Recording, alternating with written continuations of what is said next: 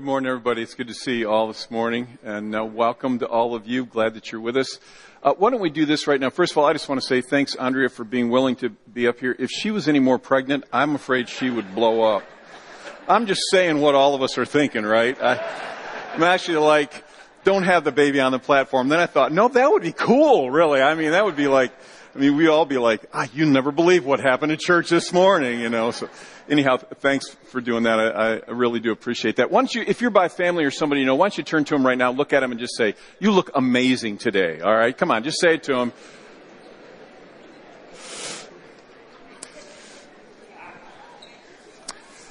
So recently I was listening to a podcast where they were talking about the resurgence of something that uh, most of us had kind of uh, written off and been talking about. I'm one of those people that kind of written it off. It's something you've heard of. It's paper. A lot of people, and that includes me, had have had the sense that you know paper's on its way out. Paper's just with with digital technology, all that's happening. But you know we're going to see less and less and less and less and less of paper until it's like we don't even see it anymore. I mean, you think about it; it's it's really uh, um, it's remarkable actually how little is used compared to what was used in the past. Newspapers are consolidating. They're going out of business. They're printing, you know, only on certain days now instead of seven days a week. All this stuff's happening. And so people kind of felt like paper was going to come to an end. I mean, you can get anywhere you go. You can get at the library digital books now. You can read it on your e-reader. But of course, some people feel that technology seems to promise sometimes and doesn't come like all the way through like they feel that it should. And apparently, there's like a lot of people who feel this way. And actually, there are a lot of people who feel like, for example, when they're reading a book, they like the feel of paper in their fingers. They like it actually. They would rather have that than a digital reader. Can I just ask a question? This is just my own informal poll. How many of you would say you'd rather read a paper book than a digital book? Would you? Look at you bunch of backwards people. I don't understand all that, you know. But it's interesting to me. It's, it's fascinating because we had kind of said the end of paper is coming, but it appears that there are some things that are done better non-digitally than digitally, and it's just, it's just the way it is. And no matter how you feel about that, whatever your opinion is on the whole thing or where paper's going or whatever, I don't think anybody would argue that technology sometimes seems to promise more than it delivers. Like sometimes you feel like a new technology comes out and it's like, this is going to save you so much time and your life will be less crazy and insane and you'll, you'll have more energy and time to do other things. I, I think it could deliver that, but I think it seldom really does.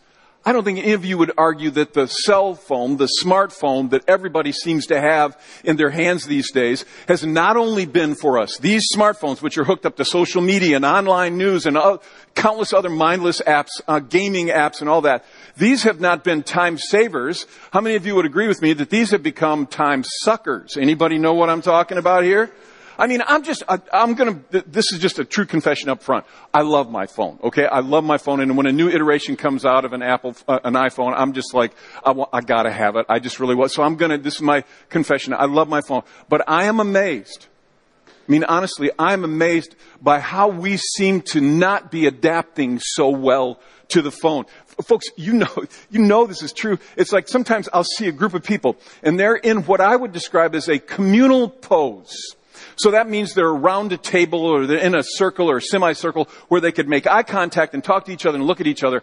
But what are they doing? They're all there in one place and they're all just kind of looking at their phones. And you've seen this. I saw a meme the other day, which I just loved. This is, this is, it just says, anyone plan to stare at their phones someplace exciting this weekend? In other words, are you going away someplace cool where you'll just stare at your stinking phone anyhow? Because that's what seems that so many people do. I mean, it's definitely something that we struggle with. All of us. And yet, now there's a reason why I'm saying all this. Hang on. You may disagree with me on this, but I'm actually of the conviction. It, this is my perspective, anyhow. I don't think the issue is the technology. People talk about, oh, life is just so insane and it's crazy and it's busy and, it, and then they want to blame like our smartphones or they want to blame social media or they want to blame some new thing that has come out. Now, new things come out and they're always disruptive, not necessarily destructive, but they are disruptive. And we have to learn how to use them. We have to learn how to adapt to these things. But I think the problem is, is that what many of us do is we use these as a scapegoat. We blame the smartphone or technology or people in social media and all these things for problems that are not innate in the technology or the new thing. They are in us. And the problem really resides, this is again my perspective, and you can disagree with this, un- certainly, but my perspective is it's not that smartphones are bad or social media is evil or all this stuff that people are saying. I think they're just tools and we haven't learned in many regards how actually to use them well because of what's in us. See, there is a brokenness in us. It's just that this tool's in our hands and we don't know how to use it. And sometimes I think we're blaming that. We're talking about how overwhelmed we are and how crazy and distracted our life is and, and this evil invasion of digital technology and you just can't get away from it. The truth is you can get away from it and you can say no to it. The problem isn't that thing. The problem is me. Nobody's saying amen at this point, but I, I, I, think, I think you all understand what I'm saying. The problem is not your phone. The problem is not the digital stuff. The problem is in us. We have a new technology. This is stuff, you know, it's not all that new, but it, we're still learning how to adapt to it and figure it out. But the problem is not that stuff. We want to blame something. We want to blame it. But the truth is, you don't need the advancements of modernity to see that we've struggled with distraction and getting frustrated and getting upset and not dealing with stuff well and then blaming it on other people. We've dealt with that throughout history. It's as old as time. I mean, Jesus bumps into this very thing 2,000 years ago. Many of you are familiar with this story. So we'll put it up so you can see Jesus and his disciples. They're on their way somewhere and they come to a village where a woman named Martha opened her home to him, to Jesus and his disciples. And she had a sister called Mary who sat at the Lord's feet listening to what he said. But Martha was, what's the next word? Martha was distracted. Now remember, she wasn't looking at her phone. She, she, didn't have a smartphone. They didn't have anything like, she wasn't looking at a, a telegraph. She had nothing, alright? She had none of that stuff. But she was distracted by all the preparations that had to be made. And she came to Jesus and she said to him, Lord, don't you care that my sister's left me to do the work by myself? Tell her to help me. And Jesus' response is so beautiful. I, have shared this before many times. He's like, Martha, Martha, you are worried and upset about what? Many things, many things. But few things are needed. Really, only, indeed, only one, Jesus says, Mary has chosen what's better. And it won't be taken away from her. This is interesting. Martha didn't have an oven like we have. She didn't, she couldn't go turn gas burners on. She didn't have a refrigerator to pull stuff out of. She's trying to prepare a meal. She didn't have all the advancements we have, but she had the same thing we all have, and that is she was a broken human being and she struggled with distraction and frustration and getting anxious and getting mad and getting upset and then blaming it on everything but herself. And she wouldn't own it. Now see, here we are 2,000 years later and we got all these totally awesome advanced things that we use and have, but we still struggle with the same thing, right? We're crazy, busy, we got all this stuff going on, we're upset, we're anxious, we're distracted, and we get into these vicious cycles where all this stuff happens and we're missing things and we're frustrated. And then what do we want to do? Well, we'd like to just blame it on someone else or something else or some way. And see, Jesus wasn't telling Martha, you shouldn't be working, you shouldn't make the meal, you shouldn't do stuff. He wasn't saying don't do anything. Jesus was saying, Martha, this is something, number one, you are dealing with. This isn't Mary's issue. This is a Martha issue. And number two, what Jesus was saying in a larger picture was,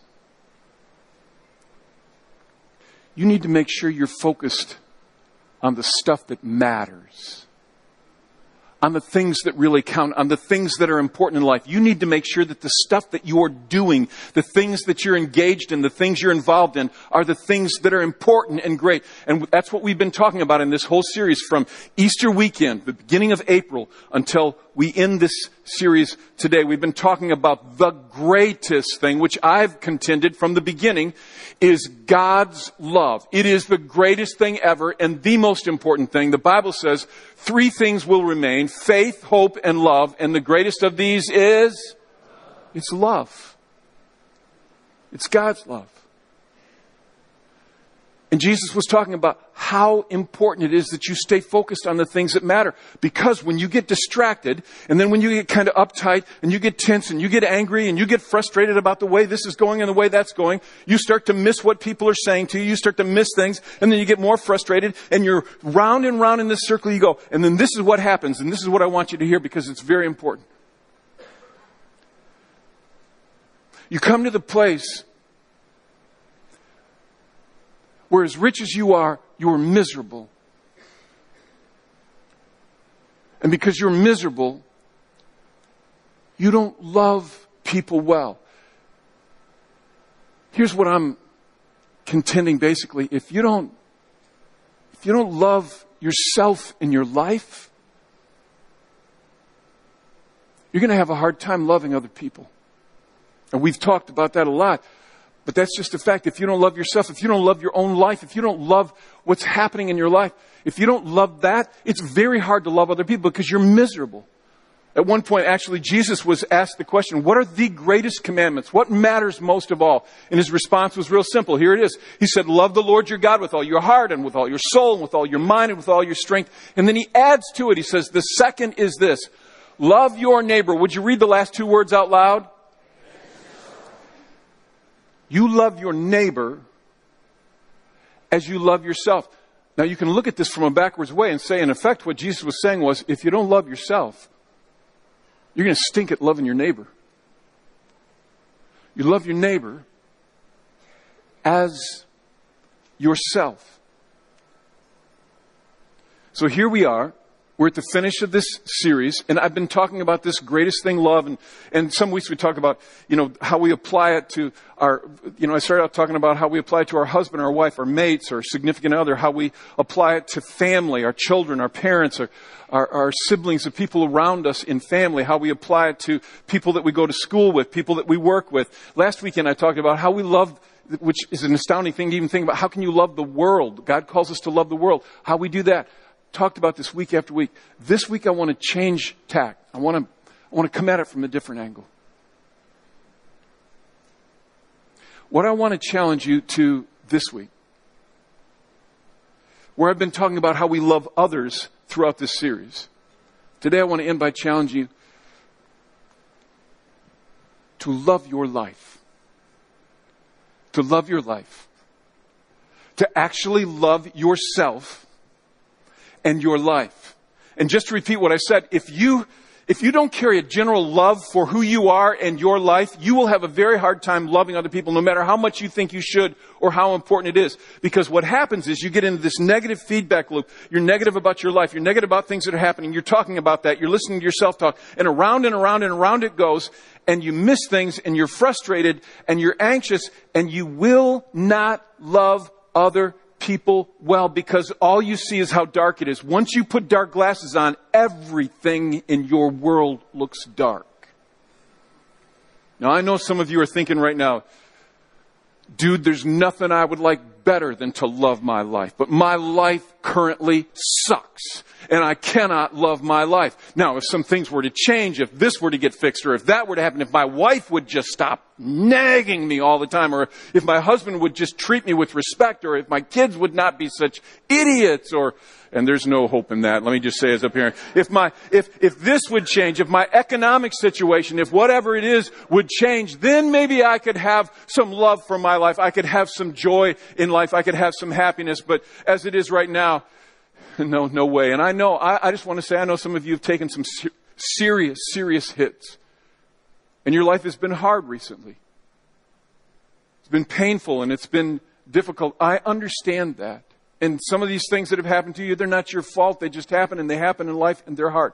I get that.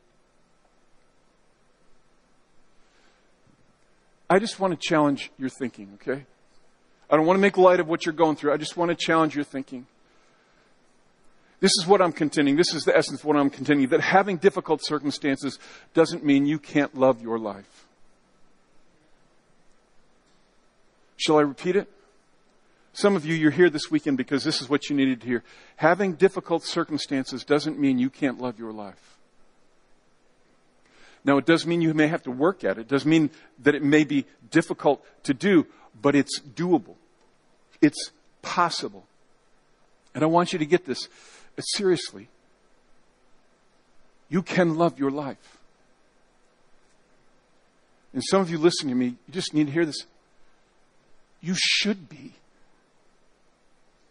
You have so much good in your life. But you're walking around with your head down and your tail between your legs and you're miserable and you're talking about how terrible things are all the time and how you can't get a break and how bad life is. And you are missing it.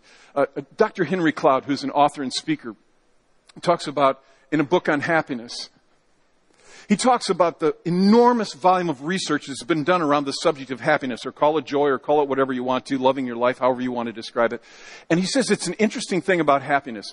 He says, first of all, research has, validated that it's about 10% of the, circum, the circumstances, excuse me, the circumstances in your life impact your happiness by a volume of about 10%. So, so only about 10% of your happiness or lack of happiness is based on the circumstances, the external circumstances of your life. Now, that is the exact opposite of what most of us think. Remember what I said? People, some of you are saying, well, I would love my life if, and then you start thinking, of all well, if I could just get the weight of this financial debt that I have in my life, if I could get my school paid off, if I could get this thing, if I could get that thing, if this circumstance, if this thing, most of us think that 90% of the reason why we're not happy is about our circumstances, where research says it's only about 10% in terms of affecting your level of happiness, your circumstances. 10%. Now, the next 50% of what impacts your level of happiness, whether you're happy or not happy, what, what level you're happy at, has to do with your emotional, mental, and even genetic makeup, kind of how you're bent. Now, you all know this. Some people just seem to be born happier than others. You all know what I'm talking about, right? I mean, you walk into a nursery and a couple babies are smiling and laughing and a couple you look at and you go, you're going to have a hard time being happy in this life. You can just kind of see it. You know, some people grow up and they look like they were weaned on a pickle. You know what I'm talking about? They're just, just they just look at life kind of sour, kind of, kind of sad, you know? And it's not necessarily because they're a bad person or because they're, they're not thoughtful. It's because we are all built or wired, hardwired a little bit differently. And some of us are more hardwired glass half full, and some of us are more hardwired glass what? Half empty. In fact, let's just do a little poll. This would be interesting. How many of you think you're hardwired glass half full? You look at the upside of things. All right, six of you. Let me ask the question on the other side of it. This is a tough crowd to preach to. How many of you think you're wired glass half empty? Would you just be honest and lift your hand up, all right? See, most of you won't lift your hand up because you're like, it's just a waste of time anyhow. I'll, I'll, be honest with you. I think that tends to be my hardwiring is kind of glass half empty. I, there's a certain cynicism in me that I just kind of look at things and I say, oh, uh, I don't know if I really believe that or I really accept that. And I think a lot of you know exactly what I'm talking about. But people are wired different ways. So so you have that 10% of circumstances affects your happiness, and then about 50% is affected by who you are, how you're built. Here's, here's the good news. All the rest of it, roughly 40%, is based around stuff that you have absolute and total control over. And this is where I think many of us miss what's really important here. This is what he says. These kind of things, he says, you have control over, like your your things that are under your direct control, like your behavior, your thoughts, the intentional practices of your life. All these things you have absolute control, total control over. And these are a huge percentage of what makes you happy or not happy. And they also impact how you're bent and they impact the circumstances of your life. Because the truth is, and you know this, you've seen people who have terrible circumstances and yet they have a level of happiness that is almost inexplicable. Why is that? Is it because they're taking drugs? Is it because they're drinking? Is it because something else is going on? Or is it possible that the 40%, which is a huge percentage of the things under their control, they choose to look and see how good their life is and they have a level of happiness because they have learned to love the life they have. Not the one they wish for, not the one they hope for, not when I get that job or when I get over this sickness or when I get rid of this woman and get another one or whatever it is you may be thinking. Not then, but they have learned to love the life they have. And I know some of you are thinking right now, dude, you don't just, you don't choose to love. Either your life is something you can love or it's not something you love. That is so untrue. The truth is, is that just as God calls us to love people who aren't easy to love, even Jesus at one point said, love your, anybody know? Enemies. Just as we are called to love that which is not easy to love in other people, we are called to love that which is not easy to love even in our lives. And this is so important, folks. Sometimes I think it's just as simple and some, and I, I, realize this is really basic stuff here, but I think sometimes it's as simple as just reminding ourselves of what I would call the larger truths or the greater truths. Now, some of you who are here this weekend or watching online, you're not sure where you're at with the whole God thing. Somebody invited you or told you you should watch or listen and you're like, I'm not sure where I'm at. And you have to figure that out and I know that you will. But can I just say this? I did this last week and I just want to do it again. If you call yourself a follower of Jesus, can I just remind you of a larger truth? You win. You can't lose. Following Christ is a win-win proposition. You win in life. If you die, you win. You win. And I think sometimes we're walking around with our heads down and we have forgotten who we are in Christ. Let me just read some scripture to you. This is from Ephesians chapter 2. This is what it's talking about us and God. It says, because of his great love for us, God who is rich in mercy, and I underlined this, made us alive with Christ. You have been made alive with Christ. Amen? Are there any Pentecostals in here? You've been made alive with Christ. Amen? Amen. You've been made alive with Christ. Even when we're dead in our transgressions, it is by grace you've been saved. And look at this next part. I love this. And God has raised us up with Christ in heaven, in the heavenly realms in Christ Jesus. He has raised us up. You have been raised up with Christ. You are not defeated. You are not broken. You are not damaged goods. You have been raised up with Christ if you're a follower of Jesus. Don't miss that. Sometimes people, you know, you're talking to them, you're like, how you doing? Well, under the circumstances, things aren't going so. I think sometimes maybe we need people that love us enough to kind of go, why are you under the circumstances? Have you forgotten that you've been raised up with Christ in heavenly realms? Have you forgotten that you've been made alive with Christ? That you win because you have a God who loves you and is there for you? That you are not defeated by the things that happen around you. It may be difficult, it may be painful, it may be hard, but you still have been made alive with Christ. And so you win. And I'm just, I guess this weekend, what I want to do is I just want to remind you of that truth and tell you that you have a life that you should be loving. You can love it. You should love it. You should engage with it instead of wallowing around in self-defeat and feeling like if I can just fix this thing, if I can just get there, if I can do that. No, no, no, no, no, no, no. You can love the life you have right now. Even if it's hard, even if it's difficult, even if it's painful. The question is, do you? I think it's a really good question to ask. Do you love your life? I don't know, this has just been a thing with me recently, but it's kind of like God's just been dealing with me. This has been going on for some months now. But just reminding me, it's almost like I can hear him saying, Do you know how blessed you are? Do you know how rich you are? Because I have this propensity to get kind of dark sometimes. Anybody know what I'm talking about? Nobody's going to raise their hand because they're like, no, I don't know what you're talking. It's like God's reminding me, you love what I've done in you. Love it. Because you're not going to love people well if you can't love the life that you're living and yourself in, the, in this time in your life right now. You're going to have a very difficult time loving other people. So here's what I want to do. I want to just throw out some ideas. And these are things that you already know. This is simple stuff.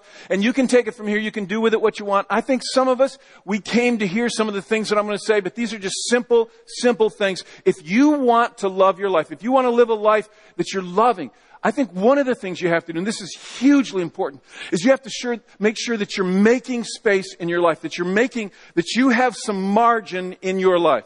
One of my favorite scriptures is where God speaks directly. It's an Old Testament scripture, and it goes simply like this. God says in Psalm 46:10, "Be still and know that I am God." Not be still for the sake of being still, but be still so you can hear and be reminded of who is God. And this is something that we sometimes miss in the busyness and the chaos of our lives because we schedule so many things and we do so many things and we got so many things going. We got all this happening and we're running from one thing to the next that we miss hearing who is God and who isn't. And so because there's no margin in our lives, we don't hear God saying, I am God you still aren't. And it's going to be okay. I am God. You still aren't. And it's going to be okay. We need to hear that voice. And I think it would do some of us a lot of good. I realize that lots of you are in different situations in your life, but many of you, you're living in this chaotically paced life where it's so nonstop, you feel at the edge of exhaustion all the time. And it's like all you can think about is getting to the end of this thing so you can get to the next thing and then you're going to get to the next thing and there's no space. And I think periodically it's good for us to take a couple hours or a half day or a day or whatever it is and step back and ask ourselves about the stuff we're doing and ask this question, is it taking me where I want to go? It's a really good question to ask. Is the stuff I'm doing with my life right now helping me become who I want to be? Is it taking me where I want to go? And if it is not, then some changes need to take place. And some of you are going, well, dude, I could ask that question, but I'm not sure where I want to go anyhow. And I would say to you that you have to take another giant step backwards and you really should process through this. Who is it that you want to become? How is it that you want your life to be lived? When you get to the end of your days, how is it that you want to look back when you're in the rocking chair on the porch and you look back over the years of your life? How do you want to say, I lived this way? That is where you want to go. And so then you come back to the question, is what I'm doing these days, is the chaos in my life, is the difficulty, whatever it is, whatever's happening, is it taking me where I want to go? And if it's not, then I need to stop it. I need to lessen it. I need to change it. I need to start something that will take take me there. But I think we need to know. Do you know that I actually read out loud? I say it out loud. Now, I don't do it in front of people. I do it in a quiet place. And if I think somebody might overhear me, I whisper it. But I do this. I daily go through who I believe God is calling me to be and wants me to be because I don't want to forget where I'm going. This is what I've learned about life. If you don't choose where you're going, life will send you somewhere and it's almost certainly not going to be where you will have wanted to go. Come on, is that true? So you not only say, this is where I want to go with my life, and it doesn't matter if you're 8 or 80. You still need to be looking at where you want to go, what you want to become. You should be growing. And if what you're doing today is not getting you moving in that direction, then you need to change what you're doing today to get back on course. Now, real quickly, I want to speak parenthetically to, to parents for just a moment. I, I just feel led of God to do this particularly parents of younger children, teens and on down. listen, listen. Your kids feel every bit as much pressure to do everything there is to do as you do. They feel the pressure because all human beings suffer from at least some level of FOMO, which is an acronym for fear of missing out. All of us struggle with FOMO. We all think, oh, I better do this. I got to do that. I got to do. And so we're pushing to the next thing to experience. Now, this is true for all of us, but they're kids and you are the adult. Now, some of you may disagree with me and I get that, but just hear me out on this. I think a child who is involved in 20 different things and running from one thing to the next to the next to the next does not, I think that does not produce a well-rounded and happy child. I think it produces a frustrated and sad child. And I'll just add this thought and be done with this. This will sound crazy to some of you. But I actually think it's perfectly normal and healthy for a child to say periodically, I'm bored. I think it's not just normal, I think it's healthy. Do you know why? Because it's in the quiet spaces of our lives where we hear things, where creativity begins to grow, where our minds capture things, where we process things. And it's in those spaces. And kids, of course, at, in an early age, you know, often they're just like on board because they, they just want to be entertained all the time. I think sometimes it's all right to say, no, no screen time for the next two hours. Well, what will I do? I don't care but go out of the house and stay out. All right, some of you moms are going, Oh, thank you, Jesus. That was.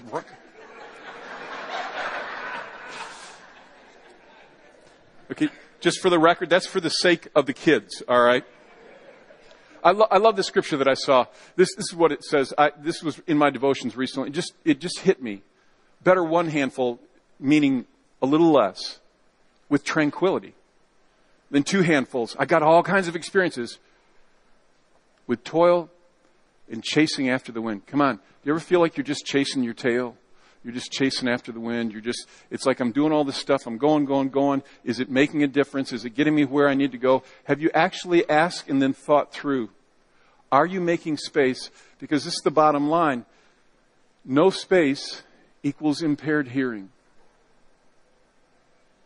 No space equals impaired hearing. You don't hear God saying, I'm God, you're still not, and it'll be okay.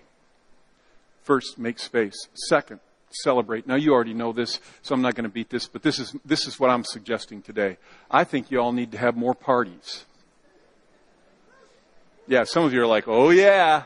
All right, let me clarify what I mean by party, all right? I'm not talking about engaging in self indulgence for the sake of just feeling good.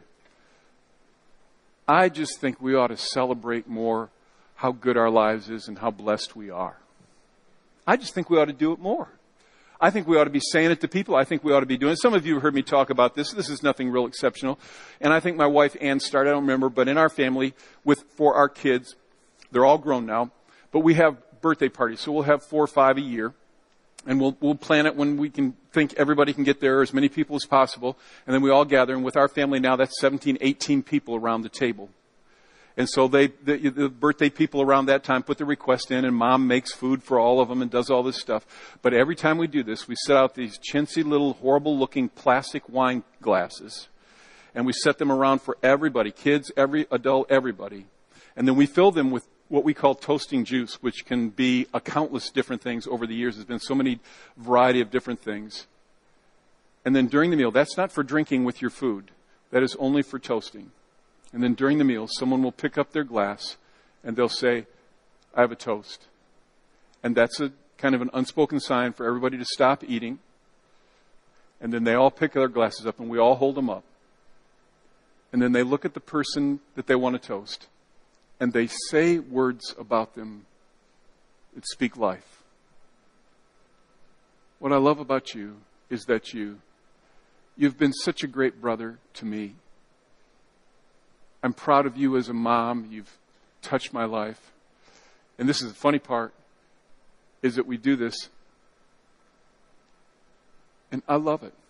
The only time I don't love it is like when I'm right in the middle of a good piece of meat and someone says toast. And then at our house, if you want to toast after that person, you go chain. So sometimes the person will say, I want to make a toast, and then you hear chain, chain, chain. You're like, all right, see you later. I'm not going to eat for a while. That's all there is to it. We're going to. And I've never regretted it. I think we should toast more. Come on. I think we should toast more. I think we should toast the people in our lives. I think we should toast the goodness of God. I think we should toast and I think we should party and thank God and celebrate because this is actually biblical. The Bible says, rejoice in the Lord always, always, always. And I'll say it again, rejoice. And people who are partying, people who celebrate, I'm not talking about partying in self indulgence. I'm talking about celebrating. They love their lives. They love their lives.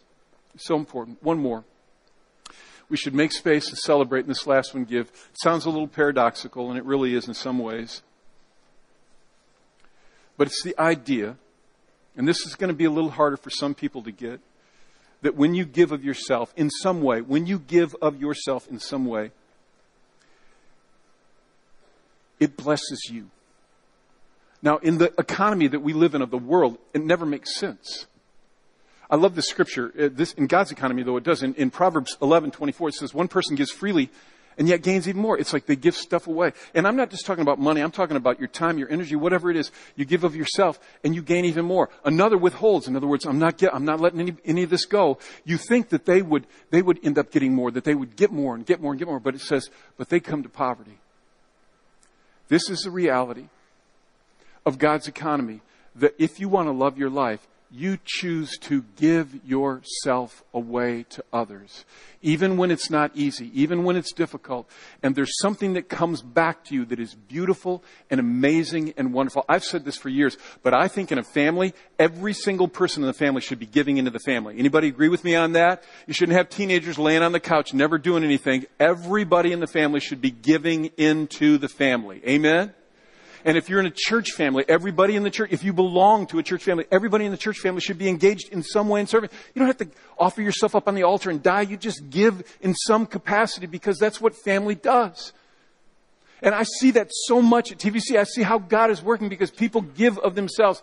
You know what's exciting to me? How God's at work in our church. You know, last weekend, between our three campuses and of course online, we saw 30 people make decisions for Christ. Is that cool or what? 30 people make decisions for Christ. And get this, we did 54 baptisms where people made public affirmations of their faith last weekend. Such a cool, I love being a part of that. And that's not because there's a few superstars at the church. That's because there's hundreds of people every weekend at all our campuses serve in countless different ways. And they give of themselves and it makes a difference. I'm thinking about what God does and what He's done really in the Delton area as we expanded out and put a campus in the Delton area. It's been just really cool to watch. And from the beginning, that has been about people serving. That's what it's been about, people serving. And uh, Melinda Mills, who's the campus pastor, I asked her to come and just talk with us a little bit. Come on up, Melinda. Would you welcome Melinda to the platform? We'll just talk for a few minutes on this. And we got some chairs here. Thank you so much, buddy. Appreciate that. So, why don't you just let's just start uh, about talk a little about the genesis of the whole Delton campus thing. Sure. So as I was thinking through this um, interview, I got to thinking we have been in Delton almost two years, which means that it's been over three years since we started planning and training and um, getting people on board to go down to Delton which just blows my mind. And I can remember, so of course, as I was thinking through the last three, three and a half years, I can remember when I heard we were going for a third campus, I was so excited because I love our mission of connecting people with God. And um, I am completely on board with being a serving church for unchurched people. Um, that just, I love that when I first started to, coming to TVC, and I continue to see that. So an unchurched person would just simply be someone that either has never been to church um, or hasn't been to church in a long time, and I loved that um, vision. And so, um, then I, I, was excited all over again as I got to think as we found out we were going to Delton because I had served in Delton and I loved the people in Delton. I loved the community in Delton. I loved the resilience that the Delton community shows. But I also knew that um, Delton had experienced a lot of heartbreak, and I knew that Delton needed Jesus. Yeah. And so as we went, I was excited about the fact that we could go to Delton. So many people signed up to go, and those that were like, oh, "I'm not, I'm not in a position to go," they signed up to pray. So, so give us an example, or talk a little bit about what's happened in that last year and three quarters, or whatever. Yeah. So we have had over 50 decisions for Christ in Delton. 50 and decisions for 50 Christ. decisions, yeah. Yeah, these are things that wouldn't have happened if we had if we not done been that. Yeah. Yeah. So 50 decisions. And the story that I, I think one of the stories I just continually go back to is this individual that started coming um, to TVC Delton. And this individual showed up for the first, the first time, and she wasn't even sure why she had come. She just knew there was something that pulled her. And because we were in her community, it was very easy for her to do. And so she came back the next week, and she's like, there was just something that compelled me. She's like, I can't tell you why. There was just something that compelled me. She came back the next week and the next week and the next, next week because we were in her community. And eventually she made a decision for Christ. So she's one of the 50. She is one of the 50. And I have cool. seen yeah. her grow not just in her connection with God, but I have seen her grow as she serves, as she um, connects within the community. I have watched her beat an addiction, um, and God has just, it's just been so cool to see how that connection with God has completely changed her life. And so, of course, it's not about the number. 50 is a great number, but it's not about the number. Yeah. It's about lives changed. Yeah, yeah. So here, here we are now. We have this campus in rural. Uh, so Hastings is rural, but Delton is like rural, and compared to Hastings, we'd be urban. All right, uh, you know, us and the cows here. They're very rural. So you're there now.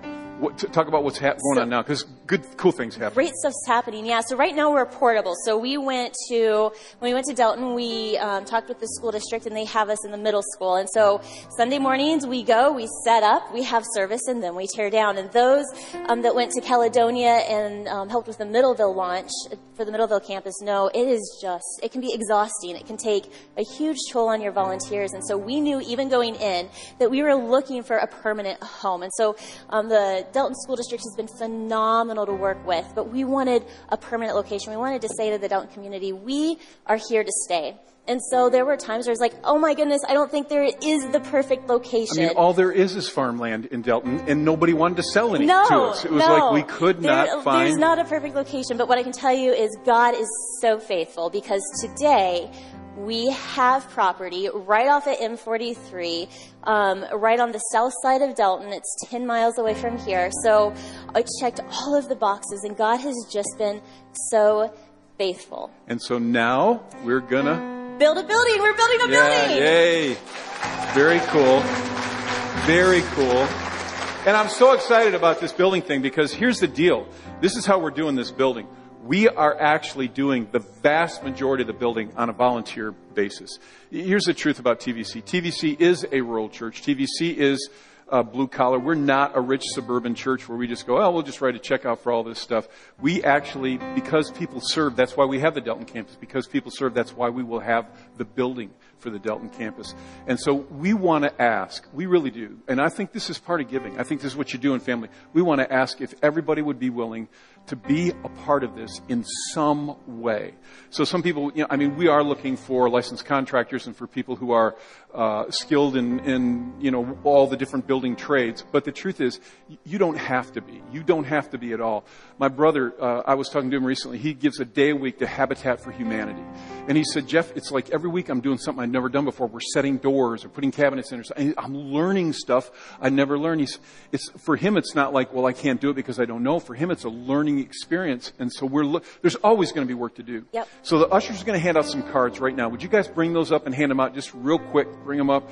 And I'm asking everybody to take one. Now you don't have to fill it out and you don't even have to take one. You're just going to look bad if you don't. All right. So if everybody just takes one, because this is what I'm going to ask you to do before you walk out today, and we're going to be done in just a couple minutes. I would like you to fill this out. And I know that some of you would say, I'd love to get everybody saying, you don't have to give 20 hours a week. You don't have to do a ton of things. But if everybody said, hey, I'll be involved. Here's something I'm good at. I can help with this. Or maybe I just am willing to work. I don't know all the categories, but they're down there. But just grab a pen right now and fill it out before you leave. And some of you may say, Jeff, I would like to serve, but I, my life, I cannot because of physical impairments. Or maybe you're a single mom and you're working three jobs and you, you, you know, you have no time. Your kids are in school and all the things that are happening. And I get that. But there's a place at the bottom that says, I'll pray. And so at the very least, I would love to have everybody fill this out. And then if, if all you'll do is say, I'll pray, okay, we'll take that. But if you have any kind of willingness to serve and be involved, we'd love to have you do that. So fill it out right now before you leave.